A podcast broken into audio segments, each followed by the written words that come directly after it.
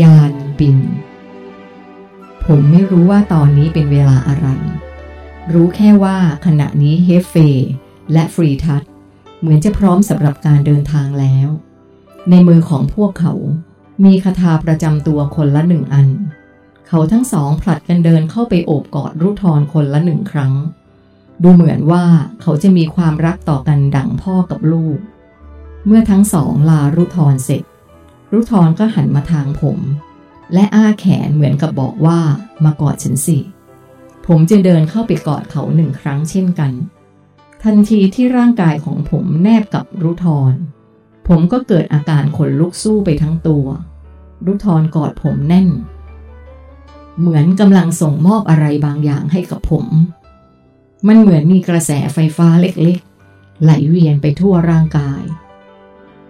ผมขออวยพรให้คุณ เป็นทุกสิ่งตามที่คุณเป็น เขาพูดขึ้น หลังจากกอดผม ครับ ขอบคุณอีกครั้งสำหรับทุกอย่าง ผมก้มหัวเล็กน้อย เพื่อแสดงความเคารพ เราสามคนเดินออกจากห้อง เพื่อไปยังลานจอดยานทันที ผมเดินตามเฮฟเฟเหมือนเป็นคู่หูที่ต้องดูแลกันและกัน ตอนนี้ได้เวลาแล้วหรือครับ ผมแอบกระซิบถามเฮฟเฟเบาๆ ที่จริงยังไม่ถึงเวลาหรอก น่าจะเหลืออีกราวๆหนึ่งชั่วโมงนะครับ เฮฟเฟหันมาตอบ อ้าว แล้วทำไมถึงออกก่อนเวลาขนาดนี้ล่ะครับ มีสองเหตุผลครับ คือ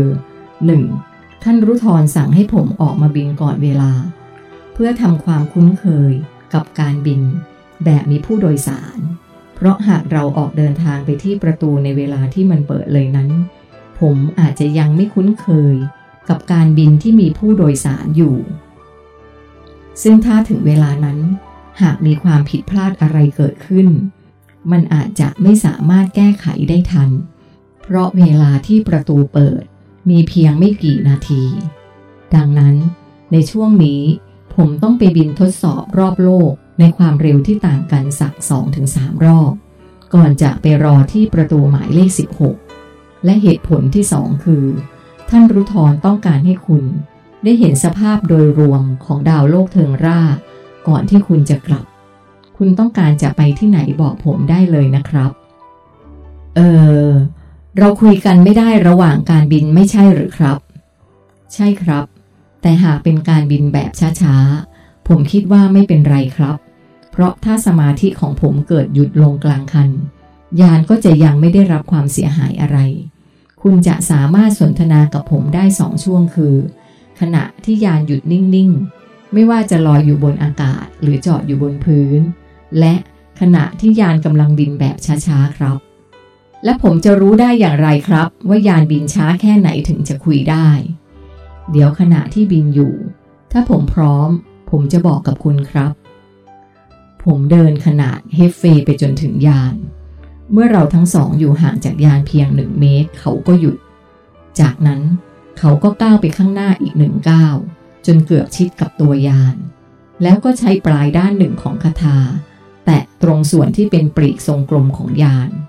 ทันทีที่คาถาสัมผัสกับตัวยาน ประตูด้านข้างก็เปิดออกเฮฟเฟก้มหัวลงเล็กน้อย แล้วมุดหายเข้าไปในตัวยาน เชิญครับ เขาเรียกให้ผมตามเข้าไป ก่อนที่ผมจะเดินเข้าไปในยาน ผมลองเอามือสัมผัสผิวด้านนอกของมันดู มันทั้งลื่นและเงาแวววาว เหมือนถูกขัดด้วยน้ำยาเคลือบสีรถยนต์ชั้นดี สีของเนื้อทองคำรอบตัวยานนั้น ดูสุกปลั่งเหลืองอร่ามไปทั้งลำ ผมลองเอามือตบที่ยานเบาๆ เท่าที่สังเกตความรู้สึก มันมีเสียงแน่นๆ เหมือนกับ ตบลงไปบนก้อนหินก้อนใหญ่ ๆ เหมือนว่ามันตันเลยนะครับ ผมถามเฮฟเฟหลังจากที่มุดเข้าไปในตัวยานแล้ว ใช่ครับ ยานลำนี้มีช่องว่างเฉพาะตรงส่วนของห้องโดยสารนี้ กับส่วนที่ใช้ติดตั้งวัตถุธาตุและกลไกที่อยู่ภายใต้ฐานทรงกลมด้านในนี้เท่านั้น นอกนั้นเป็นโลหะทองคำหล่อแบบตันๆเลยครับ โอ้โห อย่างนี้มันก็หนักมากเลยสิครับ ใช่ครับ หนักมากๆ ยานลำนี้ใช้ทองคำน้ำหนักรวมทั้งสิ้น 42,400 กิโลกรัม นั่นเท่ากับว่า ตัวยานลำนี้เกือบจะตันทั้งหมด โอ้โห หนักขนาดนี้ทำไมมันถึงบินได้เหมือนไม่มีน้ำหนักเลยล่ะครับ ผมถาม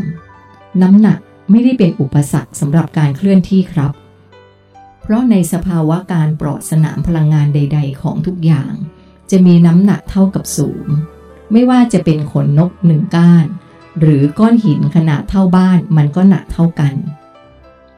เมื่อผมเดินเข้าไปภายในตัวยาน ที่จริงต้องเรียกว่ามุดเข้าไปมากกว่า เพราะด้านในของยานนี้เล็กและแคบมากๆ ข้างในนี้ไม่สามารถยืนได้ มันมีพื้นที่ไว้สำหรับนั่งเท่านั้น สิ่งที่ผมเห็นเป็นสิ่งแรกเมื่ออยู่ข้างในนี้คือ แป้นหินทรงกลมสีขาว เนื้อหินมีลักษณะเกือบใส คล้ายกับผลึกคริสตัล ผิวหน้าถูกขัดจนเรียบเป็นมัน ตั้งอยู่ตรงกลางยาน ขนาดของมันกว้างประมาณ 80 เซนติเมตร ตรงกลางของแป้นนี้มีช่องเล็กๆ อยู่สองช่อง ห่างกันประมาณ 20 เซนติเมตร ด้านซ้ายขวาของแป้นหิน มีที่นั่งแบบมีพนักพิงขนาดเล็กอยู่สองตัว โดยทั้งสองตัวหันหน้าไปคนละทาง คือตัวหนึ่งหันไปทางซ้าย อีกตัวหนึ่งหันไปทางขวา ลักษณะการนั่งจึงดูแล้วเหมือนว่าเราหันด้านข้างเข้าหากัน โดยหันด้านขวาเข้าหาแป้นหิน เก้าอี้ทั้งสองตัวนี้ทำจากโลหะทองคำมันวาวเช่นกัน และเหมือนจะถูกหล่อเป็นชิ้นเดียวกันกับตัวยานไปเลย ด้านในของเก้าอี้ บุด้วยผ้านุ่มๆ คล้ายผ้าสักการะสีแดง เชิญครับเฮฟเฟชี้ไปที่เก้าอี้อีกตัวที่อยู่ตรงข้ามกับเขา ครับ เมื่อผมนั่งลงที่เก้าอี้เรียบร้อย มือของผมก็ควานหาเข็มขัดใต้ที่นั่งโดยอัตโนมัติ แต่ไม่เจออะไรทั้งสิ้น ผมจึงเอี้ยวตัวเพื่อมองหาจากด้านหลังของเก้าอี้ แต่ก็ไม่พบอะไรอีกเช่นกัน มีแต่พนักพิงผิวทองคำเรียบๆเท่านั้น ไม่มีเข็มขัดนิรภัยหรือครับ ไม่มีครับ เราไม่จำเป็นต้องใช้หรอกครับ จริงหรือครับ ยานที่บินด้วยความเร็วสูงขนาดนี้ ไม่มีเข็มขัดนิรภัยได้อย่างไรครับ ผมว่ามันอันตรายนะครับ พวกเราไม่ต้องใช้หรอกครับ ราะเมื่อยานเคลื่อนที่มันจะอยู่ในสภาวะของความไร้กฎเกณฑ์ ซึ่งหมายความว่าจะไม่มีอะไรเหมือนกับที่เป็นอยู่เวลานี้ จริงหรือครับ ผมพูด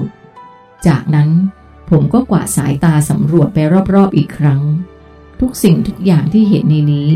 เป็นโลหะทองคำผิวมันวาว ทั้งผนัง พื้นและเพดาน มันเรียบเนียนต่อเนื่องกันหมด และไม่มีอะไรบ่งบอกเลยว่ามันคือยานบิน ยานนี้ไม่มีจอหรือปุ่มอะไรเลยหรือครับ ไม่มีครับ ทุกอย่างเราบังคับด้วยคาถาอันนี้อันเดียว เมื่อเฮฟเฟพูดจบ เขาก็ยกคาถาขึ้นมา และเสียบมันลงไปที่ช่องใกล้ตัวเขา ทันทีที่คาถาอยู่ในตำแหน่งของมันแป้นหินที่อยู่ตรงกลางยานก็สว่างเรืองแสงขึ้นมาทันที ในเวลาเดียวกัน ประตูก็ค่อยๆปิดลง จงทำให้ภายในยานนี้ มืดเกือบจะสนิท เหลือแต่เพียงแสงสลัวสลัวที่เกิดจากการเรืองแสงของแป้นหินนี้เท่านั้น เราพร้อมแล้วครับ เฮฟเฟพูดเหมือนไม่ได้ต้องการพูดกับผม ผมนึกไม่ออกเลยว่า เราจะสามารถบินไปได้อย่างไรโดยไม่ชนกับอะไร เพราะทุกอย่างดูทึบตัน ไม่มีเครื่องไม้เครื่องมือสำหรับการขับเคลื่อน ไม่มีจอมอนิเตอร์ ที่จะทำให้เราเห็นสภาพภายนอก ไม่มีเข็มทิศหรือปุ่มกดอะไรสักอย่าง มันไม่มีอะไรที่ดูเป็นยานบินความเร็วสูงได้เลย ท่านั่งของผมและเฮฟเฟก็ดูเหมือนนั่งบนโต๊ะกินข้าวมากกว่า ที่จะเป็นท่านั่งสำหรับการบิน คุณเฮฟเฟครับ คุณแน่ใจหรือครับว่าพร้อมแล้ว ผมรีบถามก่อนที่จะไม่ได้ถาม พร้อมครับ พร้อมแน่นอน เขาตอบ พอพูดจบ เขาก็เอื้อมมือไปกำด้านบนของคาถา ไม่กี่วินาทีหลังจากนั้น ภายในตัวยานที่แต่เดิมมืดสลัวสลัวก็เริ่มสว่างขึ้นสว่างขึ้น และในไม่กี่อึดใจ ผนัง พื้น และเพดานของยาน ที่แต่เดิมเป็นเพียงโลหะขัดมัน ที่ทึบตัน ก็เริ่มมีลักษณะใสขึ้นเรื่อยๆ จนในที่สุด มันก็ใสเหมือนกระจก ใสจนสามารถมองเห็นทุกอย่างที่อยู่ภายนอกได้อย่างชัดเจน ผมสามารถมองเห็นรูปทอนซึ่งยืนห่างจากยานประมาณ 20 เมตร สามารถเห็นพื้นลานจอด เห็นท้องฟ้า